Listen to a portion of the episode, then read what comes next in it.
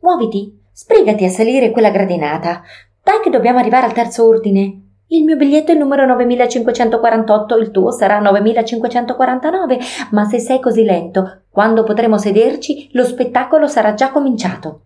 Forse non saranno state proprio queste le parole di uomini e donne del primo secolo a.C. che si apprestavano a seguire gli spettacoli nell'anfiteatro romano di Ancona. Comunque, davvero, l'anfiteatro, costruito tra il Colle Guasco e il Colle dei Cappuccini, poteva ospitare fino a 10.000 spettatori. Oltre 20 gradinate erano distribuite su tre ordini, in parte scavati nella roccia, in parte creati appositamente in pietra e laterizi. L'anfiteatro è a 50 metri sul livello del mare e dalle gradinate più alte si vedeva l'Adriatico su due fronti, sia a nord-est che a sud-ovest Chissà, magari la bellezza dello scenario naturale riusciva a distrarre qualche spettatore dagli spettacoli cruenti che si svolgevano nell'arena.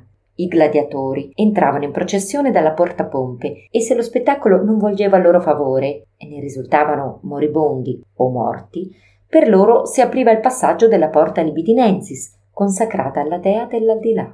Accanto all'anfiteatro è stato rinvenuto un complesso termale con un frigidarium, una vasca in marmo, un pavimento in mosaico e pareti affrescate. Nel Medioevo l'anfiteatro è stato quasi smantellato, proibiti gli spettacoli pagani e la zona è stata inglobata nelle costruzioni circostanti oppure utilizzata come cava per il recupero di materiale. Le ricerche recenti, però, a partire dai primi del Novecento, hanno consentito di riportare alla luce quest'area archeologica che, assieme all'arco di Traiano, testimonia la vita e le vicende dell'epoca romana nella città di Ancona.